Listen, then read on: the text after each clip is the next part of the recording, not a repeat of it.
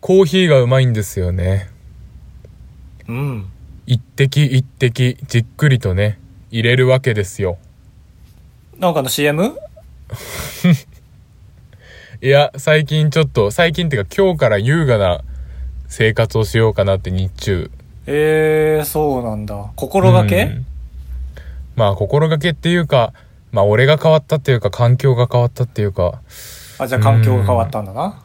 うん、えーと、やっと在宅勤務になったんですよ。うちの会社が。どうだな本当にまあ青森まで、そのまあ波が来たということで、うんだってカブトの会社は東京本社は在宅勤務だったけど青森がまだだって言ってブーブー言ってたのもねああ、そうそうそうそう。うんよって優雅な暮らしかだからかなりいいね。やっぱ、仕事にも集中できるし、うん朝ゆっくり起きても、これが一番大きい。どうなんでしょうそれってえ朝ゆっくり起きまあまあまあだから浮いた時間を睡眠に費やすってことだもんねああ、そうそう、ルール違反をしてるわけじゃなくて、うんその、だし、通勤時間も無駄だし、通勤って、その、通勤した後に0分ジャストで着いちゃダメだから、実質20分前に行くっていうロスもあるわけじゃん。あーまあ確かにねそううだんそうだ、なんか消費税的なのがいっぱいかかってるもんねああ、そうそうそう。無駄1が点、1点何倍、1点何倍って増えてってるっていう。確かになんか在宅というよりは出社がなくなったというデカさがあるねああ、そうだね。うんは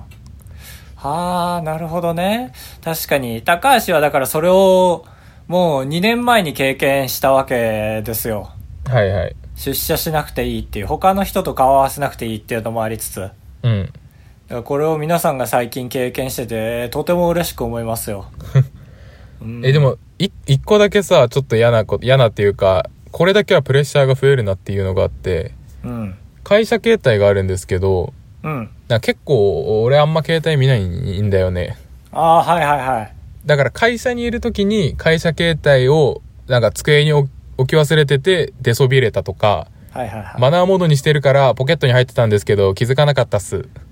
は、い、いけるんだけど、うん在宅勤務でそれやると、マジでお出かけしてると思われるじゃん。 ああ、なだるかほらどね。そうそう、そこだけちょっとピリついてるなああ、まあまあ確かにな。うん。まあだかから逆に言うと、やっぱり出社する組というかさ、あんまり外出ないじゃん、会社の中にいて君って。はいはい多分。そういう人って携帯見ないのよ。必要ないからあんまり。そうだね。俺とか外よく行く仕事だったから、もう携帯は常に会社にいても見るんだよね。うん。要は外にいっぱい出るから、外の人とも関係をめっちゃ持ってるし、中の人はもちろん外にいるときしてくるしって感じだったから、って思ったら、要はさ、うんその在宅勤務になった電話って、もう肩トントンってされてるのと同じなんだよね、多分。ああ、まあそうだね。確か会社にいる時の。それを無視しないもんね。いや、そう、だから無視すると怒られるんだろうな。 そうそう。だから要は、君がその電話に出ないってことは、会社の自分のデスクに座ってないっていうことだから、それはどっか行ってるわってなるもんね。いやー、そうそう そう。で、まあ、帰ってきてトイレ行ってました。とはなんぼでも言えるわな、ってことだね。 そうそうそう、あっちからしたらね。そうか、そうか。だからそう思えばまあ、変わらないんですよね。まあ、会社にいる時と。トイレ行ってましたって言えるわな、ってことだから。だし俺は結構会社だと、しょっちゅう、あれなんだよね、マナーモードとかを切り替えるんだよね。えー、え、ブーブーからサイレントあ、マナーっていうか、えーっと、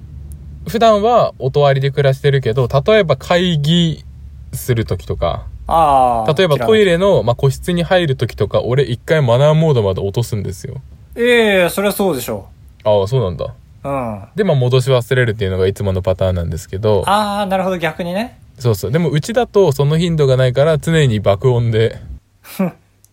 私、だから俺が仕事を辞めたかった理由の一つでもあるわ。もう俺は携帯が震えるのだけで嫌だから、俺は常にね、 音出さないのよ。え常にバイブモードで生活してるから。ああ、なるほどね。そう、だから携帯が震えるのがマジでね、嫌すぎた。本当に俺その点ノイローゼだったと思う。ああ、その点の色ぜか。だって携帯を裏返して、うん手の届かないところに置いとくんだ もん。家とかは。うん。会社もだけど。だから本当に気づかない。 12時まで昼の、昼の12時になったら1回見るようにしてます休みの日はああ、 はいはいはい。あってなるから高橋ですかぶとです。よろしくお願いします、まあ、もうちょっと学びがありそうなんで、来週何かあれば。確かにいやーでもぜひ苦しんでいただきたいですねそのバイブモードに関し ては特に仕事が全体的にうまくいってない時とかのそれ最悪でああ、そうなんだ。その中でも、あのー無理やり休みに突入させられた暁にはね、もう絶対かかってくるだろうって分かりながら休んでるから、それは嫌だな。逆切れして出ない。うん。裏返しにして、タンスに入れとく、本当に。スポって。参りましょうか。あばらや2割4号室 R 当ポッドキャストでは高橋と兜が生きる上で特に必要ないことを話していきます毎週日曜日夜9時配信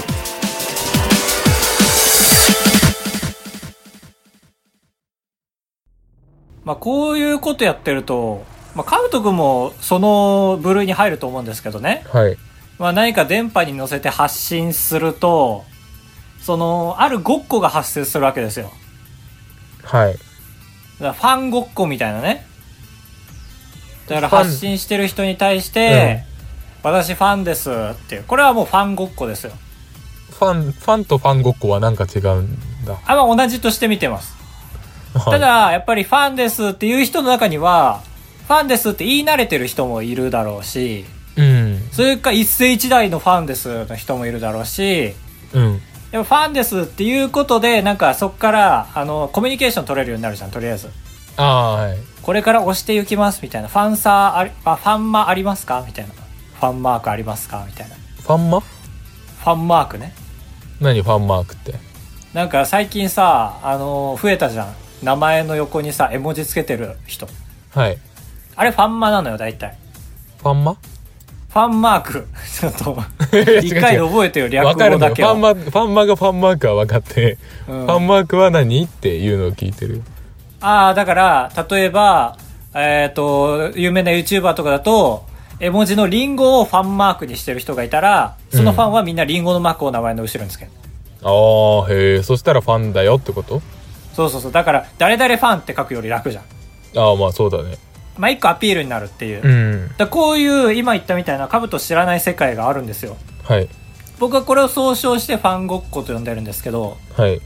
れはもちろんいい意味でね。うんうんやっぱりそういうごっことしてやってるファンの人もいるし。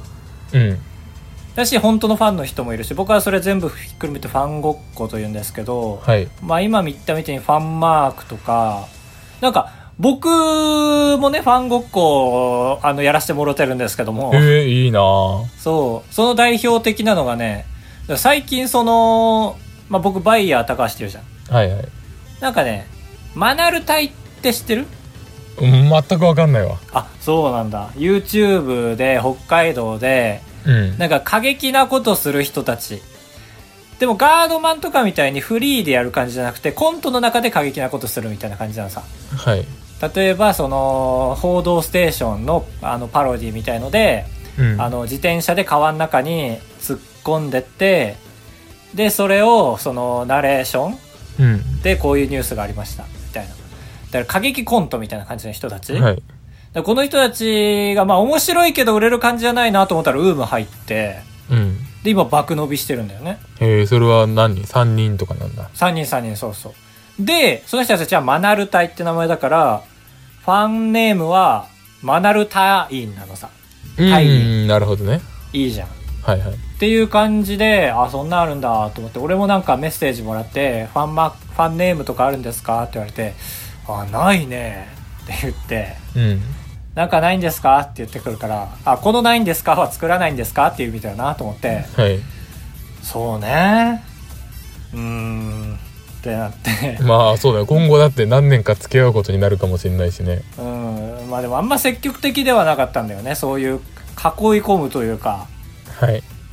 その、むしろ僕から言うことでもないんかなとも思うし、うん皆さんこれをつけてくださいみたいなのがあって、なんかその人とだけは会話してて、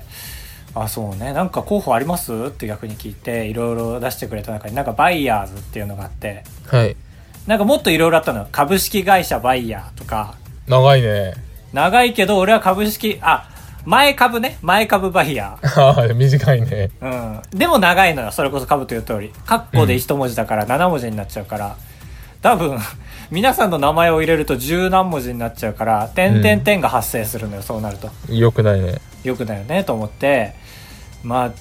じゃああなたの提案してくださったバイヤーズはなかなかいいですねって言ったところで1ヶ月ぐらい経ったら本当に10人ぐらいの人がもうバイヤーズってつけてくれててあへ繋がってんのと思ってこういうごっこの人たちってえ。うんうん、そうだよね。だって、バイヤー高橋から公式に発表したわけじゃない。そうそうそうそうだしまあ多分僕とよくあのメッセージやり取りしてる人の後ろにバイヤーズってついててまあそれはわかるじゃんバイヤー高橋バイヤーズ、うんあ多分そうなのかなって思うだろうからそれを真似てつけてくれたのかで広がってええー、面白いと思って、うん。まあ、これが一つあのファンごっこファンごっこっていうのは本当にいい意味でごっこですからね改めて押さえておきますけど定期的に言わないとちょっとチクリとしてるように聞こえるけどな。そうそうそう俺はいい意味で言ってますからでその代表的なののもう一個にさあのーなんだろうレターファンレターみたいなはい。とかプレゼントとか送りたいんですけどみたいに言ってくれる人がいるのさえなんこでんな私名にもなんでこんな携帯のバイブ怖がってるような人間に関してもねえなんでいや全然じゃん 人のボケ拾わないぐらいそっちボケてんじゃんなんで、まあ、なんでだろうねだからファンごっこってそういうもんなのやっぱりああ、思いをね、伝えたいってそいうそうそうそうってなった時にあの送り先とかあるんですかって聞かれてうん。ツイッターとか見るとさもう郵便番号から住所まで書いてる人いるじゃんたまにねうん。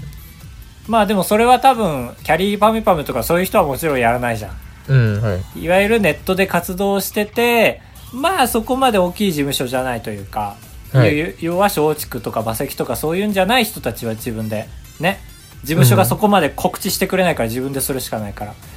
載せてますけど、僕に関してはね、うんちょっと改めて説明しますけど、僕って一応でも事務所2つ入ってるんですよ。あ、そうなんだ。そう。1個は TikTok の事務所で、まあ PPP 東京っていうんだけど、はい。これが親会社が鳥肌っていう、ここはね、まあまあ映像制作会社としてでかいところ。うん。なんだけど、なんかね、他のね、インフルエンサーの事務所とかと違って、インフルエンサーの事務所って大体キャピキャピしてんだよ。うん、はい。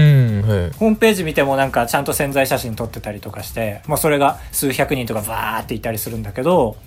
うちはそういうんじゃないのよ。もう映像制作会社が、か、片手間でと言ったら あれだ けど、まあ手伸ばして、キャスティングもできた方がいいよねっていう合理的な判断で作った事務所だから、そんなキャピキャピしてなくて、うん。多分プレゼントとかも受け負ってくれないのさ。ああ、そういう経路がじゃないんだ。じゃないし、その事務所の人のツイッターいろいろ見たけど、やっぱりそれやってる人いないんだよね、住所載せるとか。はい。で、ダメでしょ、そっちは。で、もう一個俺、あのね、ご存知の、あのーウームに入ってるんですよ、私は。ウームってあうの、んヒカキンさんのあ、そうそうそう、ヒカキンさんの2軍に入ってるんですよ、私。二軍かい。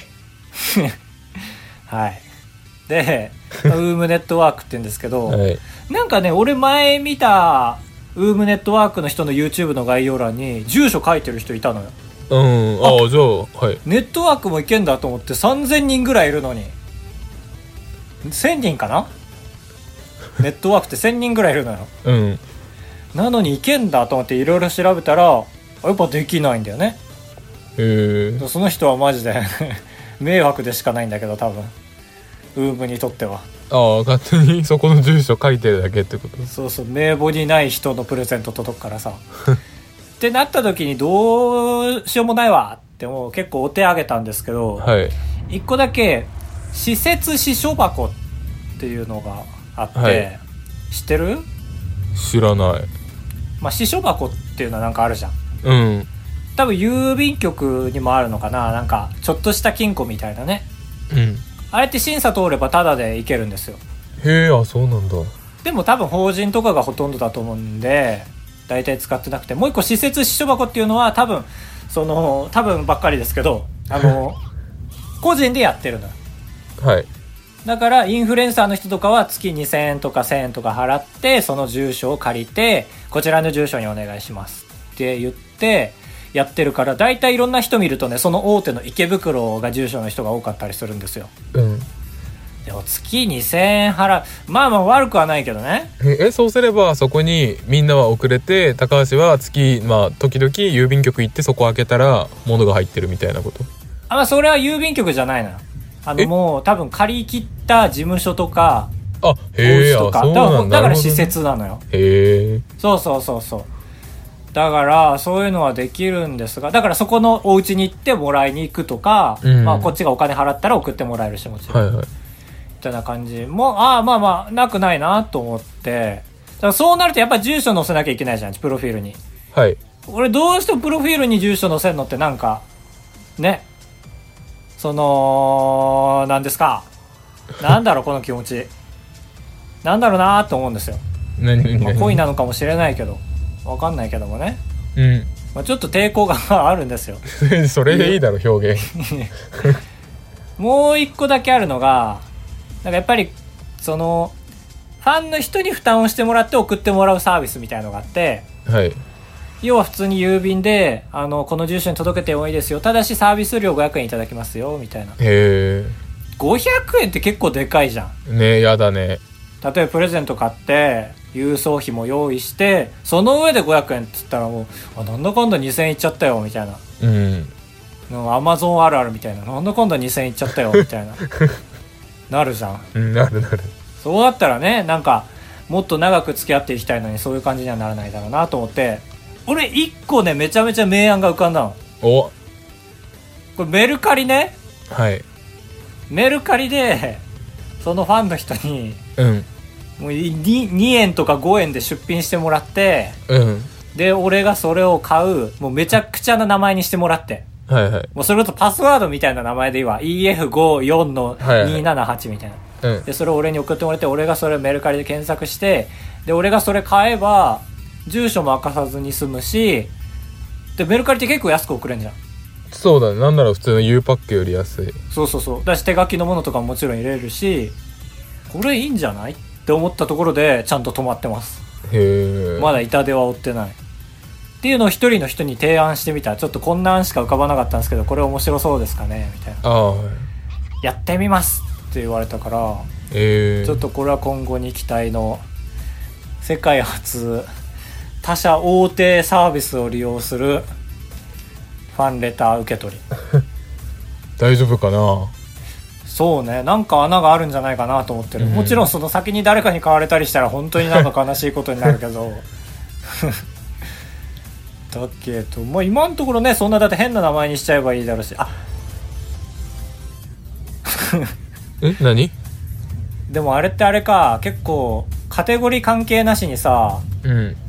更新順にさ上に出るよね出るね。ねだからその一瞬で誰かの心掴んじゃったらおしまいだねまあ、でもあれ最初、出品額300円だから。あ あ300円なら払うよ ああそっか300円かまだこれが俺が売れっ子になったら破産するねそうだね。うん100人とかから送ってもらえたら3万円だもんね、うん。ああそうかへえ、まあ、アイデへィえア、アイディアだね。アイディア負けだなこんな短期間に2つも悪い意見出ると思わなかった ということですね、へえ、すごいな。でもそんなんくれようとする人いるんだ。そうだ、ね、だからこれを俺はその心理的な意味も含めてファンごっこと呼んでます、 うん、やっぱ発信をするという立場というか手段を取った途端そういう人たちになるわけようん。あっちも発信してんだからこっちも発信しようみたいなことかもしれないしああ、はいうん。だからたいや単純に、単純に、 俺のファンになってくれたと言ってもいいんだけど、ここでね。そんな動普通揺にしなくて心も理学的なことをしっかり考えてみると、そういうことかもしれない。俺ははい発信をしてるから、あっちも発信をしてくれてるのかもし れない。いやいやファンがいてくれてるでいいのよえー、なんかそ こはちょっと恥ずかしくて言えないんだよな。ありがたいですけどね、とっても。ううーん、何このレレターを送ってくれんのなんか、チョコでも送ってくれんのとかなんかなんかそう送りたいものもあるし手紙も送りたいんですがみたいな、へえ、すごいなえーすごいなーって言ったあれな、何歳ぐらいの子 ?6 歳と か。ヒカキンのファン層。 いいじゃんちゃんと親が見てくれてるからね6歳の場合うは、ん。うん、で親が「このジャコも入れときな」みたいになったらむしろ倍みたいな感じだからどうなんだろう僕とよくコミュニケーション取ってくれる方は中から大中学生以上の人が多いかもへえ、じゃあ成金か。いや成菌そうなのと同成じぐ菌らっいかて なんかやっぱりヒカキン好きじゃないけど成菌はまあまあっていうやっぱこじれた感じの人たちなの成菌のファンってまあそうだね。今言ったやつと逆はないもんね。まあ幼稚園児ってこと成菌ファンは尖ってんな幼稚園児で成金見てたら。セイキンはポップコーンを面白いことするからなヒカキンはやらないけど確かに。セイキン最近動画上げてるわかんない。成金引退したんじゃないなんか俺が見る層が東海オンエアとかさうん。そこら辺だからさヒカキンはギリギリ出てくんのよだからおすすめに俺のはい。セイキンは出てこないのあよヒれカキンの一個向こうだから引退したのかなこのしれっと全く見ないわ。ね参ったねこれ別に参らないけど。意外とでもさ最近ウームからさめちゃめちゃ有名な人たちが抜けてくっていう事件があったのようん。最近じゃないけどセイキンもその流れに勝手に乗ったんかなえー、それでニュースなんないんだ、税金。まあ確かにねでも吉本と提携したりして忙しいからちょっと後手後手に回ってんのかもしれない正規の報道はでも税金 M ステ出てっからな。そうだね羨ましいよな。 「M ステ」でまだ迷子なんじゃないテレ朝出れずに過去と、過去と未来の狭間で。いいえ普通によ 普通に収録終わりでまだ出れてないんじゃないかわいそかわいそう確かに電話してあげないんだねヒカキンう。ね。大丈ヒカキン夫はって今いろんな著名人と電話しなきゃいけないからラジバンダリとかこれ誰かも言ってたんだけどさヒカキンとラジバンダリの人電話してたの見たあ俺それ分かんなくて今流しちゃったんだよなあーあのラジバンダリってなんだっけえララジバンなんとかしたりなんとかしたりラジバンダリっていうあああれかコロナかかっちゃった人かあそうそうそうそうがああ退院してどんな病院生活でしたかみたいな話はいはいはい。だって、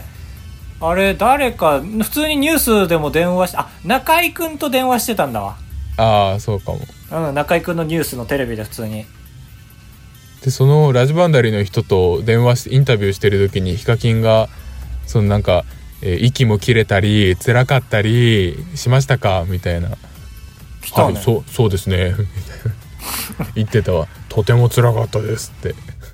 あ誰が悪いわけでもないんだろうな、これは。うんしっかりとしたネタ振りだもんね。いや でもヒカキンもそんな感じの顔じゃなかったなああ、 そういうこだとってか。ああんまあいつ終われわかんねえっし ょねあー確かに。ラジバンダリが普通に名前として浸透してるかもしれない、ヒカキンの 中で。そうか、ラジバンダリってマジで覚えてないわ、でも芸風。二人だっけ2人えーどんな感じで振ってたんだっけだどういうシチュエーションのコントだったっけそもそもいや俺ラジどバんンダなリ1回ぐらいしか見たことないよ多分多分どんなシチュエーションでもできてだから振りの方がなんとかしたりなんとかしたりみたいなあれあれ違くない本人が言うんじゃないそれなんとか本して人が言うんかそうだよねどだってら本当にラジバンダリしか言わない人になっちゃうじゃん、そうかね、あーそつうだななげる苦労をしなきゃいけないのにめ面接コントとかで何が特技なんですかって聞かれてああそうかゆで卵作ったりいや片ゆ違でう違う卵作ったりみたいなラジバンダリ一発目に小ボケしちゃダメなのよ徐々に上がっていかなきゃいけないんだから、あそっかまあ今のを経て紆余曲折あってあれができてんだろうねそうだねうんなるほどね確かに気をつけなければいけませ んね住所に関してはああそうだね全然俺マジで怒りのノーガード自宅住所の方が面白いと思うけどないやそれはそそれは私も思うよねだからこそ早く一人暮らしするあわあ、そっか、今は迷惑をかける人がいるのか。いやまあいろんなお互い結構持ちつ持たれつでやってるからうん。お互い利は生まれてるんだけどまあやっぱそれじゃいけないよなとも思ってうん。そうね俺も全然それでいいしああ、そしたらいいよね。全然それでいいしとは言えませんわやっぱり正直で偉い。え君だって実家ざらばらしたくないでしょああ、やだ。えこれまだは話し続けても大丈夫来週にするえ、何なんかあるいやちょっと住所に関してもう一個だけ話せることあったんだけどおさー何何何エンディング行く一回あ行きましょ行きましょ高橋でございやすう。カブトでございます。ご会長3泊4日だと96円なんで心が奮い立たされたら本当に申し訳ないから三泊三泊三泊三泊三泊三 泊三泊三泊あばらや204号室ういやもう本当に大きな挫折ですね経験しました何ですかいやまあ CR 高橋の話なんですけどねうん。あのアプリを開発しまして僕の一般男性高橋のスロットを作ってみたという、はい。まあ、結構その思ってたよりはダウンロード数も伸びてね、あれはすごい全然。ねわかりやすく言うともうイケイケモードで開発者とあれも足そうあれも足そうみたいなうん。いっ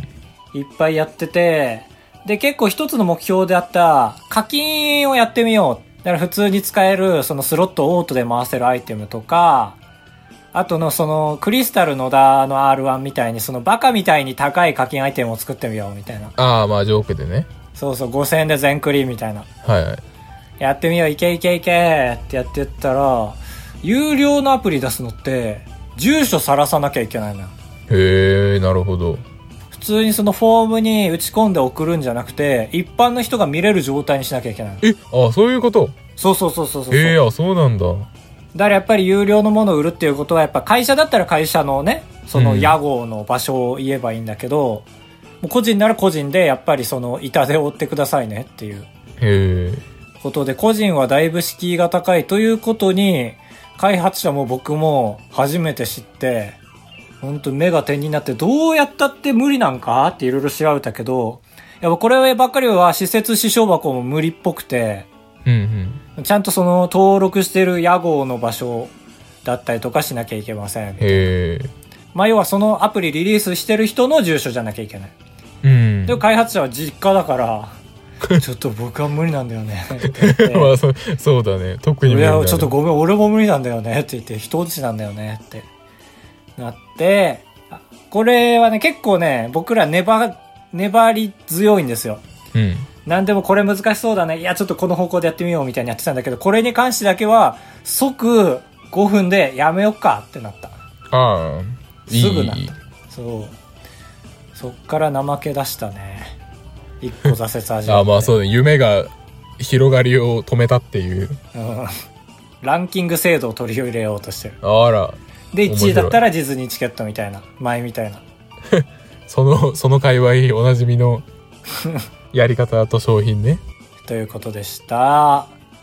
エンディングです。はい。うお便りですね。ーん、ズッキーニさん。あらお晩でございます。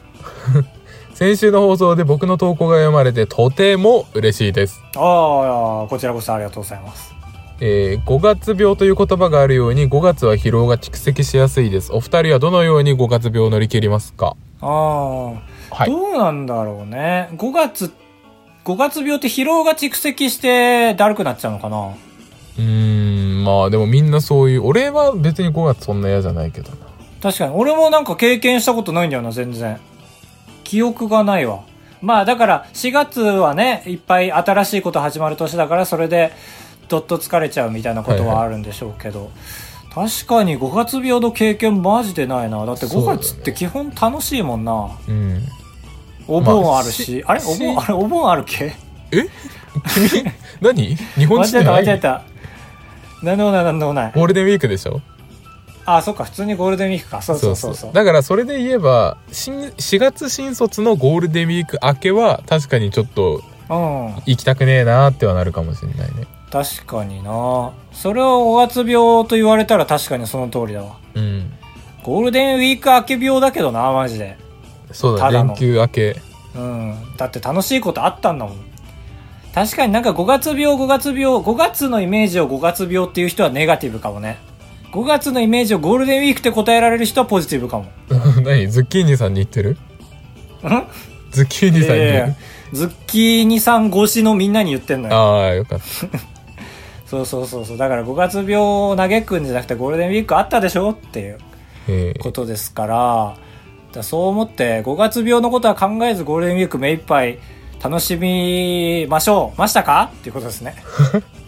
あじゃあ質問として疲労が蓄積した時はどうやって乗り切りますかならあーどうですか俺はピザポテト食べますああいいなうんピザポテトペヤングこう毒ペ僕基本水しか飲まなかったりとかポップコーンしか食べなかったりとか結構体の中健全な気がするんですよえ何 健全あまあそのあまり詰まってないっていう話ね毒素が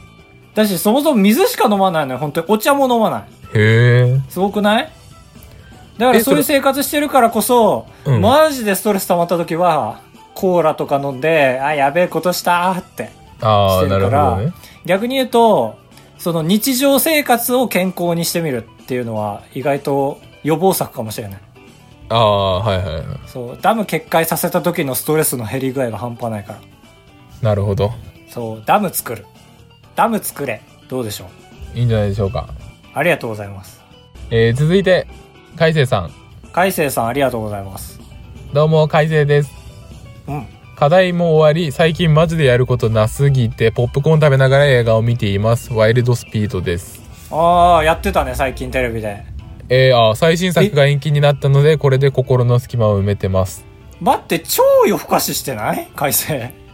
それさ、なんかさ、謎に3時ぐらいからやってる映画番組だった気がするよ俺見たの。なんかあーそなんのか、名作や、名作しかやらない夜中3時のさ、あの本当の名作しかやらないやつでしょそうそうそうそう、あの、ゴスペルみたいなさ、あの、神父がゴスペル歌うやつあるじゃん。あーはいはいあれをやってたりとかするや つ。超悪いやつじゃん。まあゴールデンウィークだからね、いいですけど。確かに課題っていうのはゴールデンウィークの課題ですね。ああそうだねゴールデンウィークやってることを教えてくれたんだ。うんそんぐらいあとは関昭夫